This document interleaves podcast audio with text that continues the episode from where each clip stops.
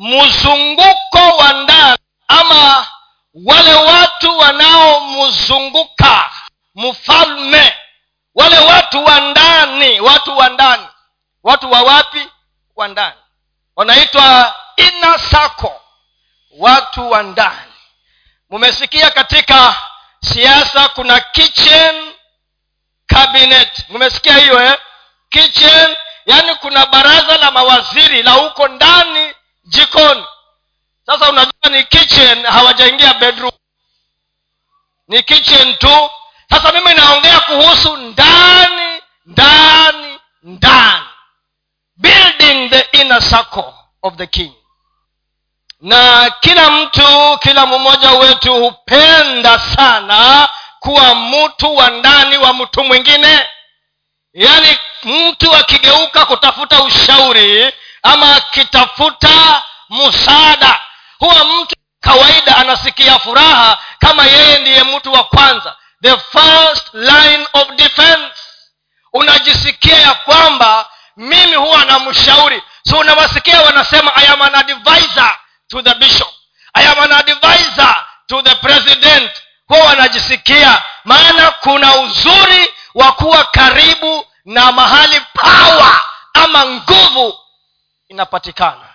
So tuongee kuhusu building this inner circle. Ama mzunguko wa wale watu walio karibu. Sasa kuna kule ufahamu wa kidunia ya kwamba katika dunia kuna watu walio karibu na watu. Wanasema kuna mudu wa nyumba. Hiyo ni mudu wa nyumbani. Wakisema mudu wa nyumba. Hiyo ni wapi? Wa nyumbani kabisa eh? oh, mudu wa nyumba. Alafu kuna yule ambaye ni jirani. Hata kwa nyumba yako kuna watu ambao wakija kama umeweka gate unaongea nao kwa gate na wanaenda. Na kuna wale wengine wakija unawafungulia mlango mnaongea ndani lakini bado mko nje. Alafu kuna wale ambao wakija mnaongea na wao pale mahali kwa kutoa viatu wanarudia hapo. Alafu kuna wengine wanaingia mpaka sitting room. Wanasimama na wanaenda. Wengine wakija wanakaa. Na wengine wanaingia ndani kabisa. Sasa nataka tuone mifano michache tu katika bibilia na watu hawa. Lakini nataka tufahamu hivi ya kwamba mungu sio mungu wa upendeleo. Tuanzie hapo ya kwamba mungu sio mungu wa yaani nikisema upendeleo namaanisha habagui. Okay habagui. Hiyo ndo namaanisha. Wakolosai hiyo sikukupatia hiyo eh? wakolosai mbili mbili mpaka tatu. Ah, niliambiwa nilete salamu na nilikuwa na sahau na sitaki kufanya uongo.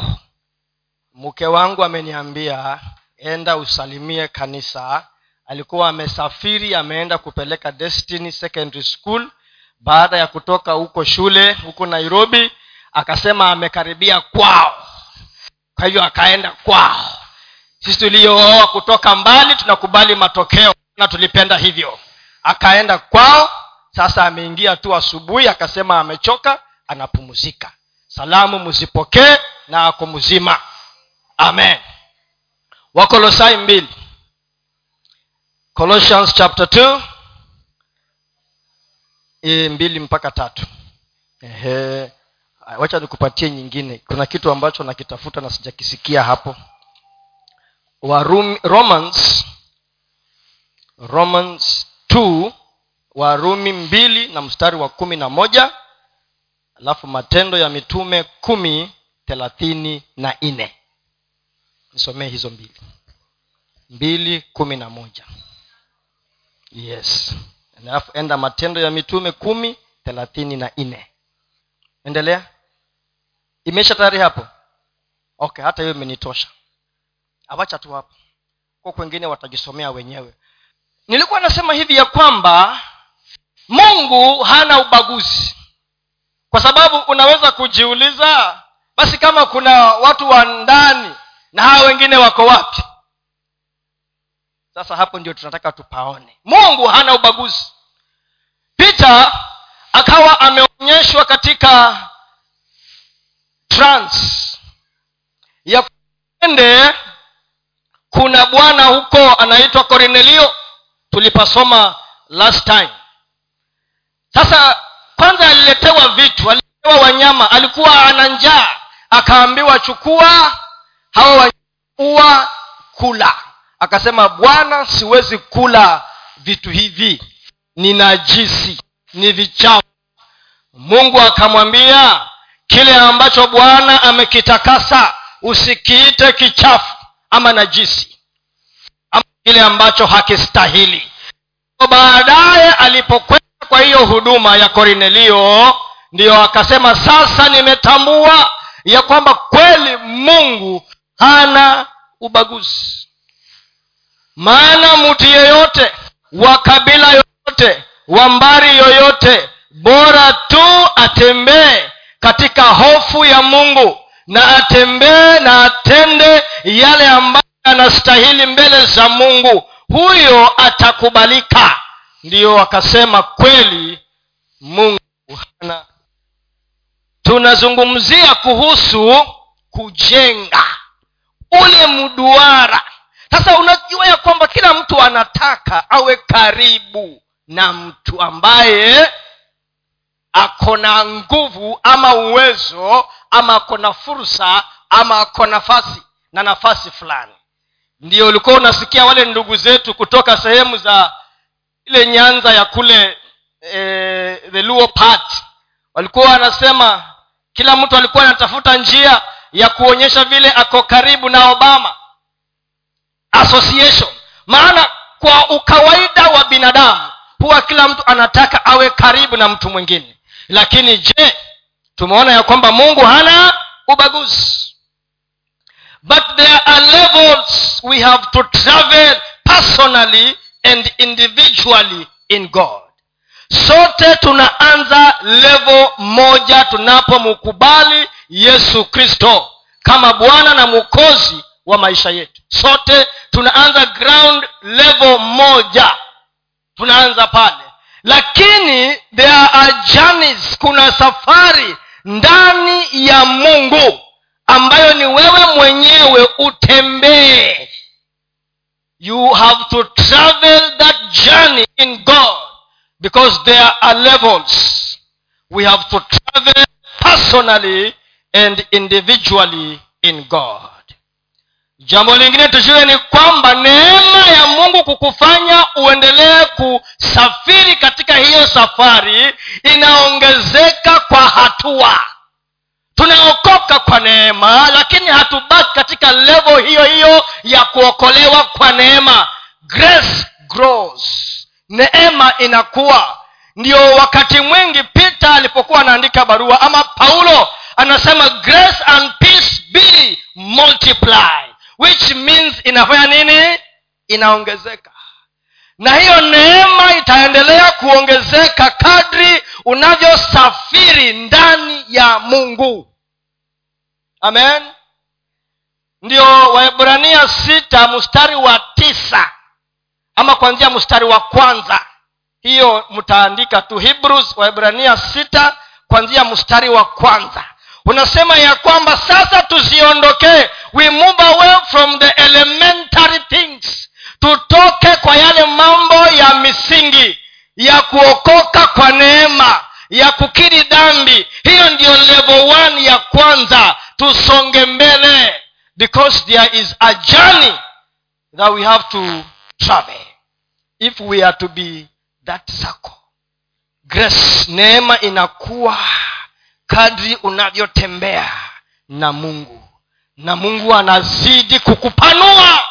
Na unaona mambo ambayo wengine hawaoni. Alafu unashangaa hapana. Ni safari mtu anatembea personally ndani ya mungu. Paulo mwenyewe ukisoma wakorintho wa kwanza kumi na tano mstari wa tisa na wa kumi anasema hebu tusomee hiyo. Wakorintho wa kwanza kumi na tano tisa mpaka kumi. Amen. Amen. Paulo mwenyewe anasema tunamwita the apostle of the apostles. Paulo mwenyewe anasema mimi sistahili kuitwa mtume. Mara nilikuwa mimi ndio nawashika na kuwatesa wale wa kristo lakini anasema ya kwamba neema ya mungu ndani yake ambayo imeendelea kufanya kazi ndani yake imemuwezesha.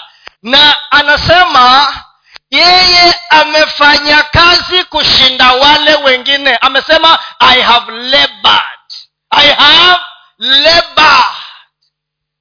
have le- statement yake. I have labored. Nimefanya kazi. Sasa neema imeongezeka kadri anavyofanya kazi.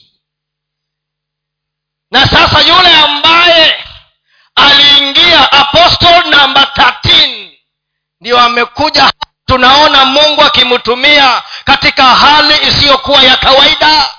Ameandika almost a third ya hii new testament ameona ufunuo umeshinda wengine. Anasema nilienda mpaka mbingu ya ngapi? Ya tatu. Nikasikia mambo huko ambayo siruhusiwi kufanya nini? Kuyanena ama kuyataja. I have done what? Labored. Nimefanya kazi. Sasa usione askofu anasimama hapa anahubiri in a very simple way bila kustruggle na inaingia mpaka kwa roho ndani. Unajiuliza ni nini? Hapana you unakaa mahali ambapo ili ndio ukubalike uingie ina sako. Ina. Tumeokoka ndio. Hata askofu alisema kwa ibada ya pili ya kwamba angependa sana kila mmoja wetu afike kiwango cha juu. Kila kwanza alianza wengi. Tena akasema sote maana kuna wengine bado watakaa wapi? Periferi. Hata pita siku nyingine ile yesu alipokuwa amekamatwa kuna mahali ilisema he followed jesus but at a distance. Anasema wacha wengine watangulie. Mimi nitafuata wapi? Nyuma nyuma. Unataka uingie ndani unataka upewe responsibility? Unataka nawe uitwe uulizwe mashauri? Leba. I have labored paulo anasema mimi sistahili. Lakini anasema nimewashinda hao wengine wote. Kwa sababu gani? Nimefanya kazi. Hebu tuangalie mfano hapa katika kitabu cha samueli wa pili. Hiyo ndio itakuwa ndio anka samueli wa pili ishirini na tatu kwanzia mstari ule wa nane tuende mpaka ishirini na tatu. Samueli wa pili ishirini na tatu nane mpaka ishirini na tatu. Ama tuanzia moja mpaka ishirini na tatu ndio tupate huo mtiririko. Amen. Asante for that long reading lakini muhimu. Nataka kwanza tufahamu ya kwamba hata kama hapa tumeambiwa kuhusu mashujaa watatu wa daudi na pia tumeambiwa ya kwamba kulikuwa kuna wale wanaitwa chief men yaani watu thelathini lakini ukisoma vizuri ni thelathini na saba walikuwa hawa ni watu wa karibu na mfalme daudi. Na hujua ya kwamba mtu yeyote ambaye ameitwa shujaa hakuzaliwa tayari na akawa tayari amefikia kilele cha kuwa shujaa hata kama alikuwa na huo uwezo ndani yake lakini ulihitaji wakati na ulihitaji kufanyiwa kazi ili ndiyo ushujaa uchipuke. Hawa walikuwa ni watu wa kawaida. Ukisoma vizuri wakati wakati daudi alikuwa anakimbizwa na sauli ili auawe. Alienda akatoroka na alisaidiwa na watu kama kina jonathan.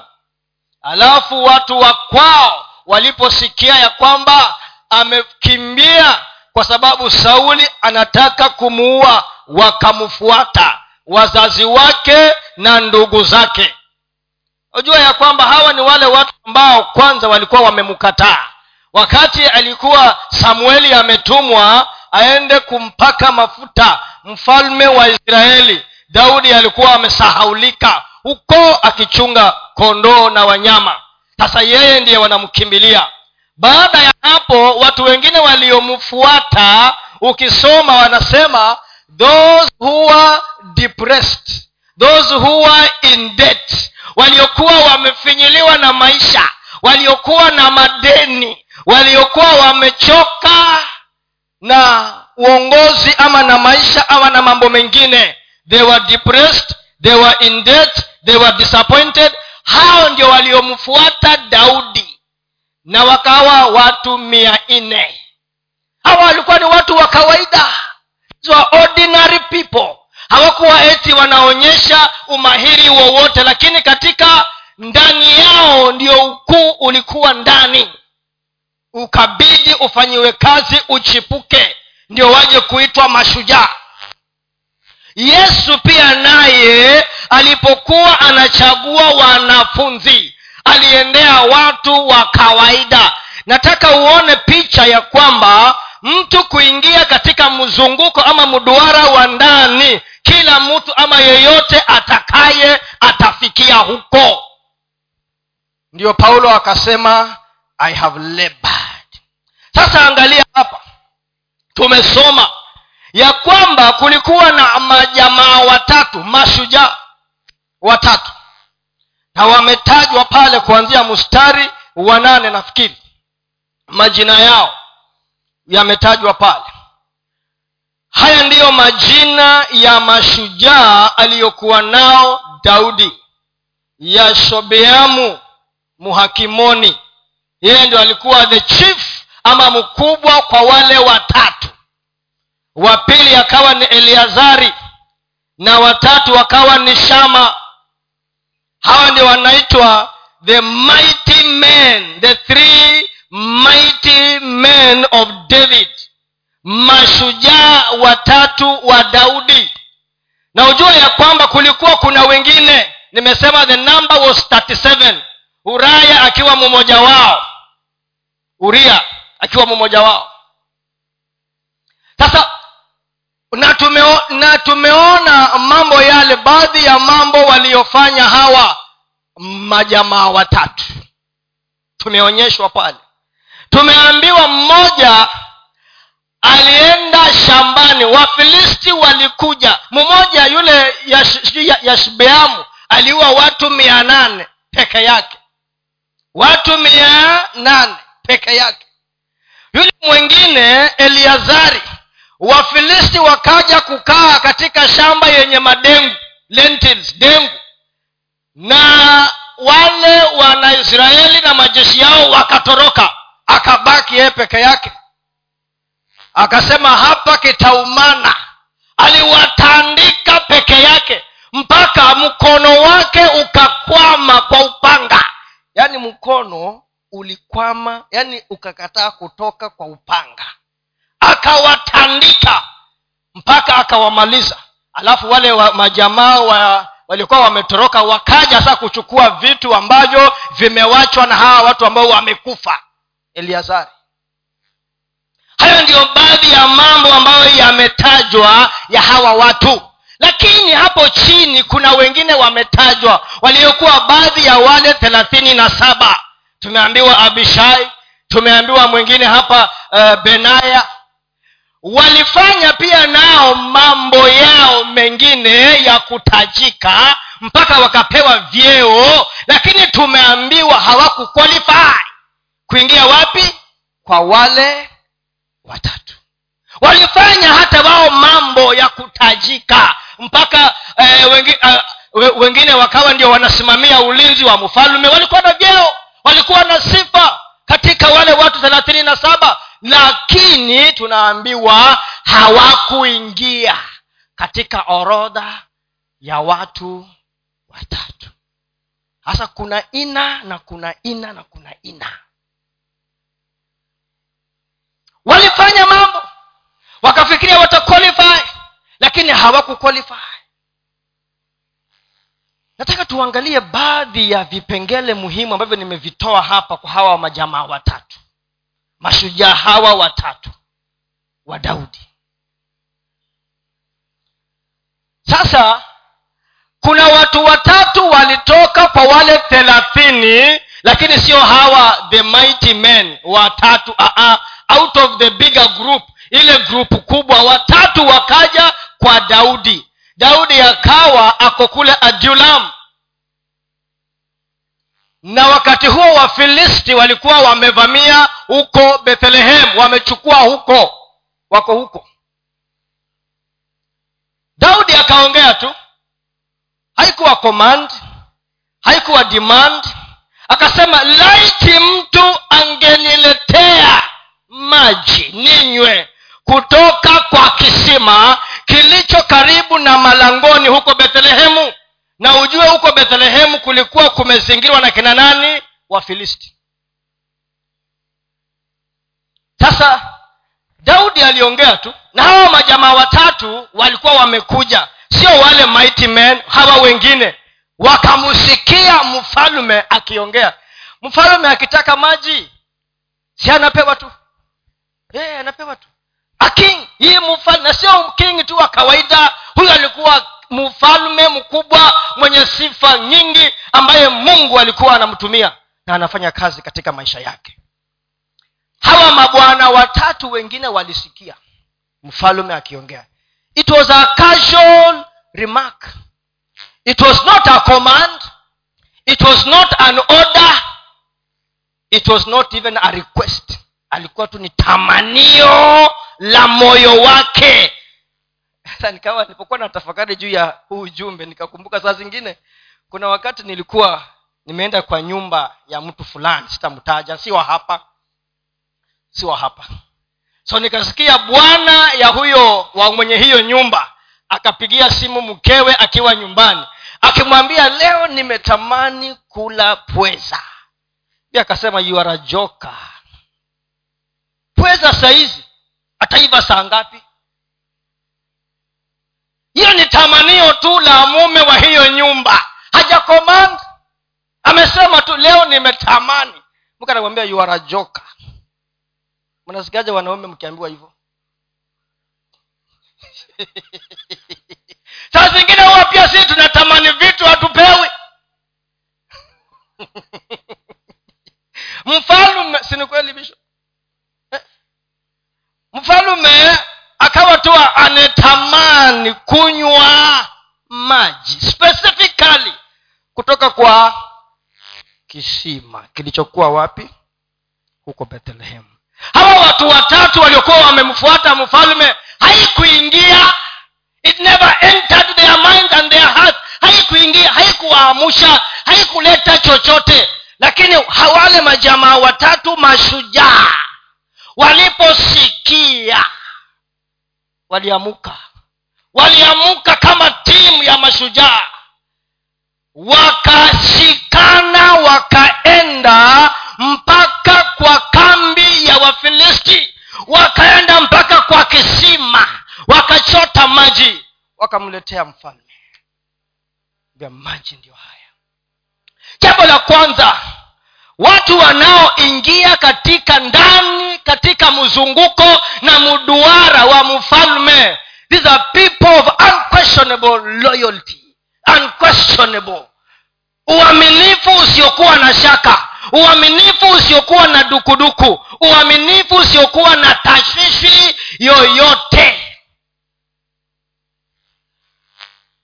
Hawakutumwa hawakutumwa mfalme alikuwa tu ana express tamanio la moyo wake. Sijaona komandi hapa. There's no command. Lakini wenyewe wakajituma wakasema kama mfalme anatamani tamanio la mfalme ni tamanio letu. Unquestionable loyalty. At the service of the master. Wakaenda majamaa watatu katika jeshi la wafilisti wakapenya. They squeeze their way wakapenya mpaka wakaingia kwa kisima. I guess kilikuwa kinalindwa hicho sijui waliingiaje kinalindwa. Maana walijua hii haya ni maeneo ya wana wa israeli na tumeyateka nyara. Lazima tulinde all the important installations. Wakaenda wakachota maji na wakamwambia mfalme maji ndiyo haya. So pointi ya kwanza angalia uaminifu wako wewe na mungu. Your loyalty. Mungu haangalii sarakasi tunafanya. He is not interested na sarakasi. Hata hawa majamaa kina abishai kina benai walikuwa watu wazuri. Walifanya kazi na walikuwa inaonekana. Lakini kuna kitu tofauti ambacho kilikuwa katika mioyo ya hawa mabwana watatu mashujaa ambacho daudi alikiona na mungu anaona mioyo yetu. Unquestionable loyalty. Jambo lingine ambalo tunaliona hapa ni kwamba walielewa moyo wa mfalme moyo. Their hearts were knit together with the heart of the king.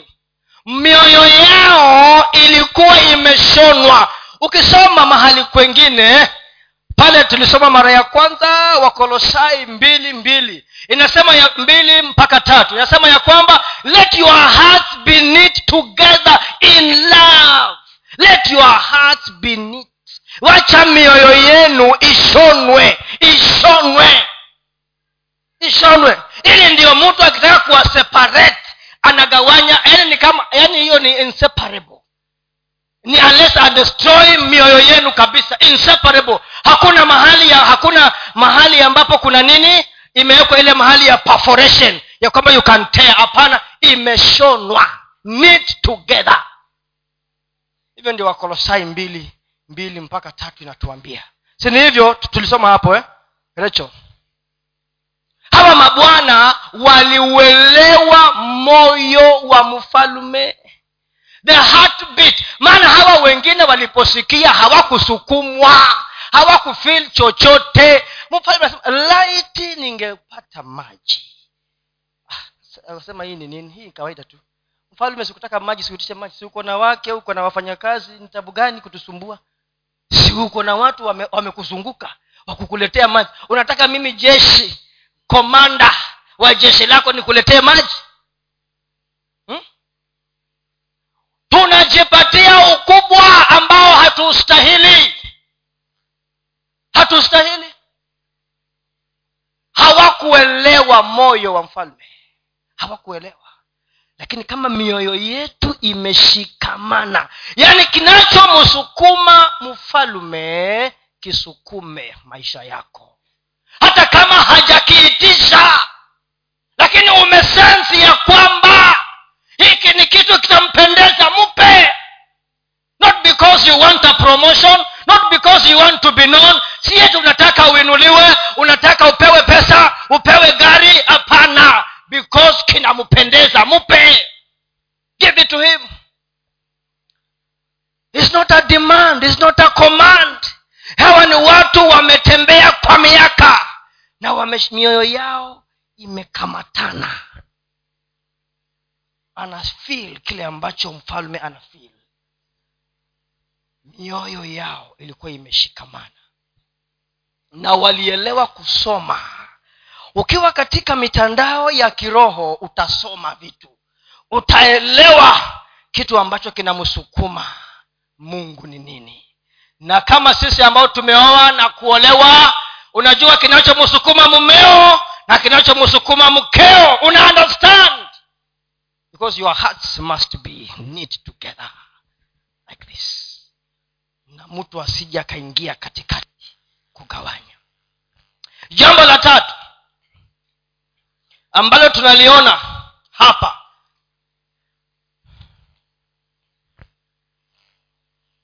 nimesema la kwanza ilikuwa ni nini? Unquestionable loyalty. Jambo la tatu hawa walikuwa watu walio tayari kuhatarisha maisha yao wenyewe. Kwa sababu ya nani? Ya mfalme. Ready to risk your life. Tayari kuhatarisha maisha yako. Wewe hutaki kusikia maneno ambayo yatakuumiza moyo kwa sababu ya ukristo wako. Hawa it was physical. Ukienda kwa kambi ya adui the worst that can happen is to be killed. Umeingia kwa kambi ya adui. Walikuwa tayari kwa sababu ya kikombe cha maji kikombe cha maji. A cup of water. The king angekunywa maji yoyote aliyokuwa anataka. Nafikiri i think david was discouraged. Daudi huyu alikuwa amevunjika moyo. Na alikuwa anataka watu wa kumtia moyo. That longing ni kama unatamani kwenu. That longing kuna kitu alikuwa amekosa katika moyo wake. Hawa mabwana walikuwa tayari kuhatarisha maisha yao. Wahatarishe maisha yao kwa sababu ya kile ambacho mfalme alikuwa anataka. Naye daudi alipoletewa yale maji akasema haya maji nitayonyaji nitayakunywa namuna gani? Hii ni damu ya watu. Imagine maji yameletwa anasema sitayanywa. Kwa sababu hii ni kama damu ya hawa watu ambao wamehatarisha maisha yao. Wewe unataka uwe muungwana. Unataka uwe muungwana. Ukristo un, katika uungwana katika ukristo enzi hii wakristo wangwana enzi hii hawatoboi. Wacha nikwambie. Shetani anakuambia hiyo ni hali ya kawaida. Kuwa muungwana hapana. Panua kinywa chako ongea maneno tangaza tabiri fanya hatarisha maisha yako kwa sababu ya kile ambacho kinampendeza mungu. We unataka utembee dignified dignified na umefinyiliwa na pepo dignified na unaumia. Ili uwe muungwana ambaye hutaki kuonekana unaenda against ama kinyume na kile ambacho kinafanyika kila wakati dunia ya leo. Risking. Kuhatarisha. Uokovu wenyewe ni kuhatarisha. Uokovu wenyewe ni upumbavu kwa sisi ambao lakini ni nguvu kwa sisi ambao tuna tunaokoka na kukombolewa. Daudi alipoletewa maji akasema haya maji sitayanywa kwa sababu hii ni damu ya watu ambao wamehatarisha maisha yao. Waende huko waniletee mimi maji. Haijalishi watakufa. Akayamwaga kama dhabihu. He poured it as a sacrifice to god. Maisha yako ni yamwagike kama dhabihu kwa mungu. You pour out your life unamwaga maisha yako kama dhabihu. Unamwaga maisha yako. Unapeana maisha yako. Daudi akasema hii ni dhabihu kwa bwana. Riski ambayo wamechukua hatari ambayo wamechukua wacha iende kwa bwana kama dhabihu. Wacha iende kwa bwana kama dhabihu. Ni riski gani umechukua ni umehatarisha maisha yako kivipi? Jina lako limehatarishwa familia yako na uokovu wako umegharamika kivipi? Ambayo leo hii unaweza kusema ama askofu aseme wacha hii iende kama dhabihu kwa bwana. As a sacrifice. Akasema kuhatarisha maisha yenu huku kutaenda kwa bwana kama dhabihu haya maji siyanywi na yamwaga yawe kama dhabihu daudi pia naye hawa ni watu walikuwa ameshikamana nao. Wana, wanajua kusoma moyo wake naye anajua kusoma mioyo yao. Because they were knit together. Unataka uingie ndani unataka uingie ndani. Huku ndio kuingia ndani sasa. Sitamaliza pasipo kumtaja yesu hapa kwa sababu yesu kristo naye katika agano jipya tunamwona because biblia lote kila mahali ukisoma ni kumhusu yesu tu. Ukitafuta vizuri kila mahali ukiona vizuri ni kumhusu yesu. Everywhere. Sasa yesu kristo naye alipokuja hapa duniani tuweke pause kwa hawa majamaa watatu kwanza. Ndio niunganishe. Alipokuja hapa duniani oh ile ilikataa kufanya.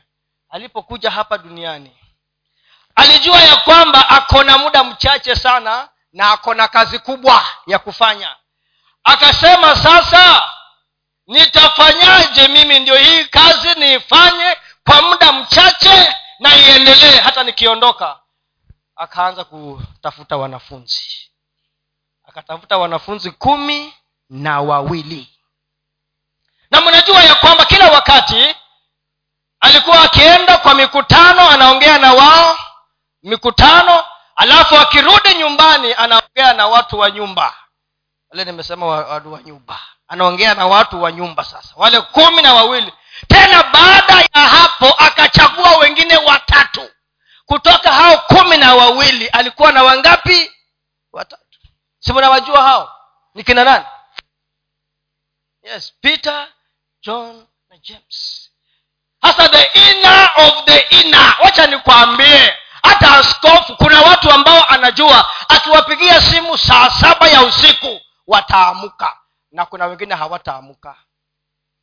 Sini kweli bishop? Yeah. sema tuseme ukweli. Kuna wale yes yes yes yes. Exactly yes. Kuna mtu atasema ah, pasta ni ngoja kukuche kwanza tutaiang... kuna mwingine anatoka saa ni hii kafyu tu. Anatoka saa hiyo. Anasema nitakuja. I am coming.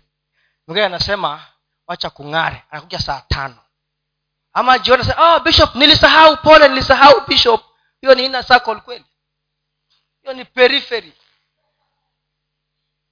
Ndio kuna wengine tutakuwa nje kwa mageti huko. Tutafyeka nyasi kwa geti. Yesu akachagua watatu utasoma luka tisa. Sababu ni ndefu. Luka tisa ishirini na nane mpaka thelathini na sita. Sasa basi ukitaka kuelewa zaidi of course utajisomea mwenyewe.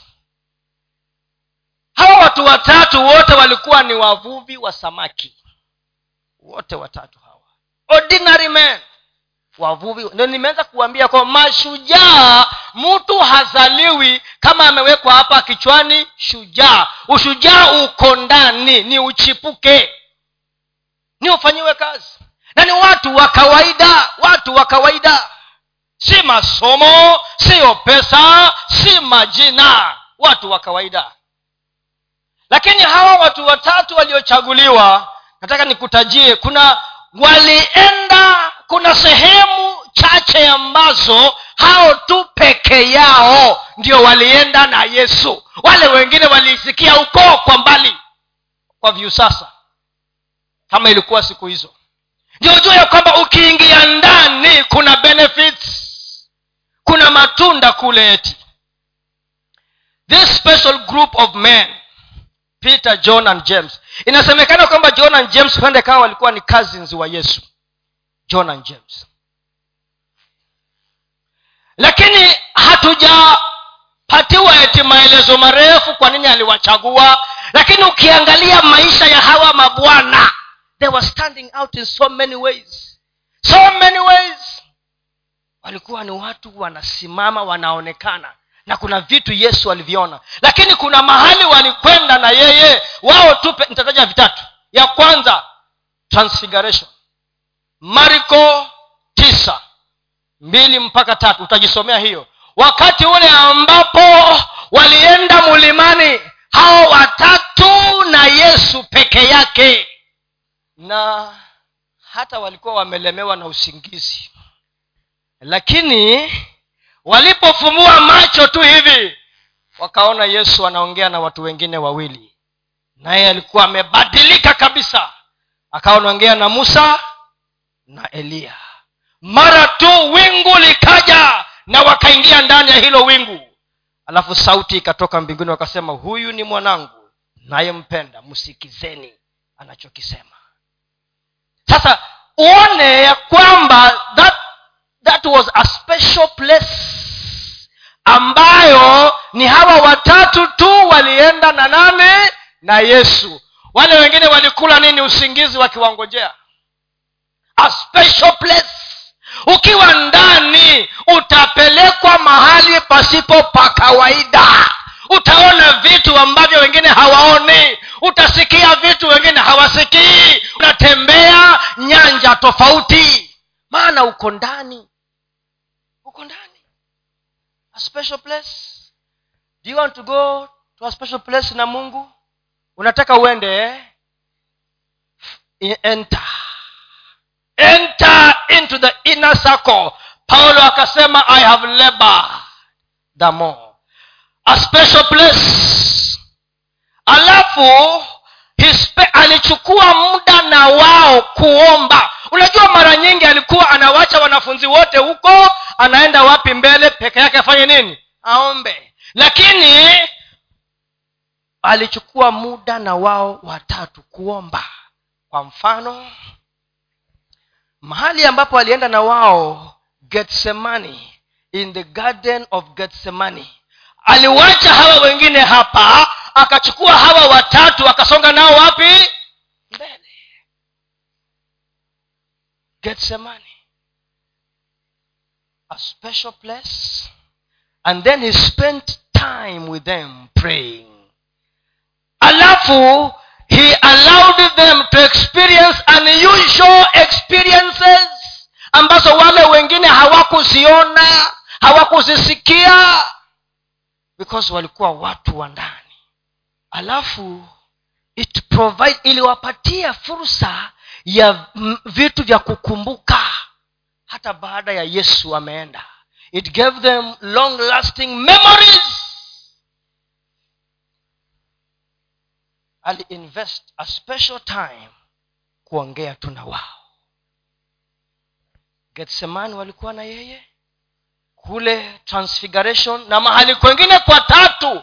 Alipoenda kumfufua mtoto wa jairas aliingia tu na hao watatu huko ndani. Hizo mtasoma nimesema marko tisa mbili mpaka tatu ingine ni luka nane arobaini na tano mpaka hamsini na sita na nyingine ni mathayo ishirini na sita 36 to 38 sehemu tatu alikwenda na wao. Transfiguration mahali ambapo alienda alibadilika akaenda na wao kumfufua mtoto wa jaira jairo na wapi kwengine nimesema getsemani. They saw jesus at his lowest point. They saw him at his lowest point.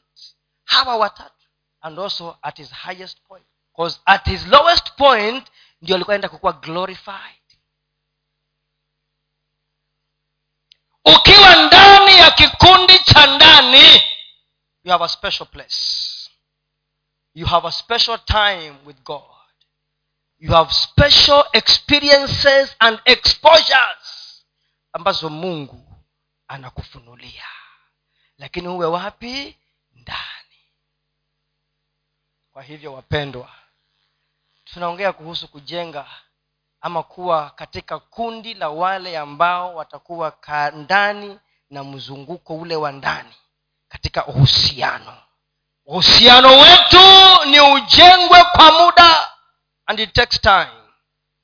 Lakini mungu anatamani wewe na mimi tuwe wapi? Ndani.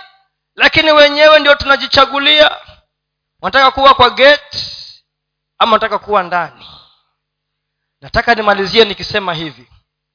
Kama vile yesu alituonyesha ya kwamba ilikuwa rahisi kwa yeye kuwa na kikundi kidogo. Ndio pita alikuja akawa kiongozi wa hiyo group.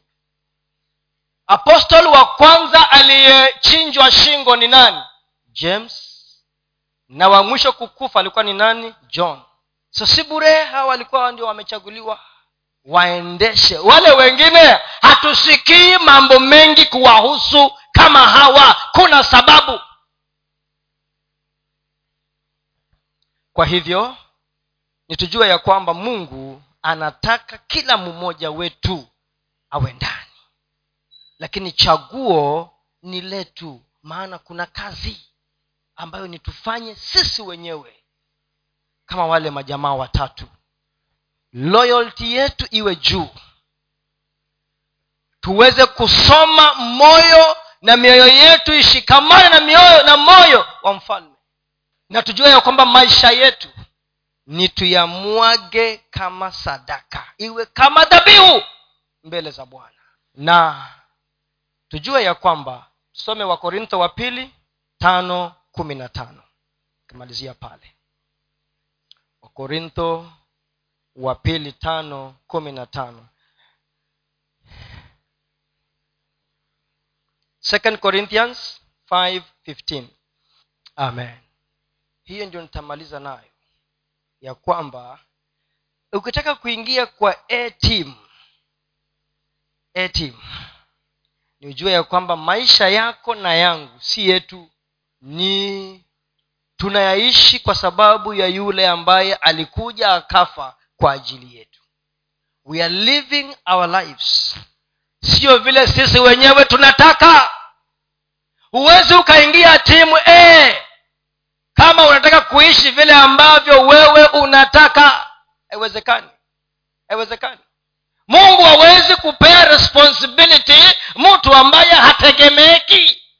Hasa wewe jiulize uko kwa timu ya nani wewe na alafu pia uniambie ni nani ako kwa timu yako.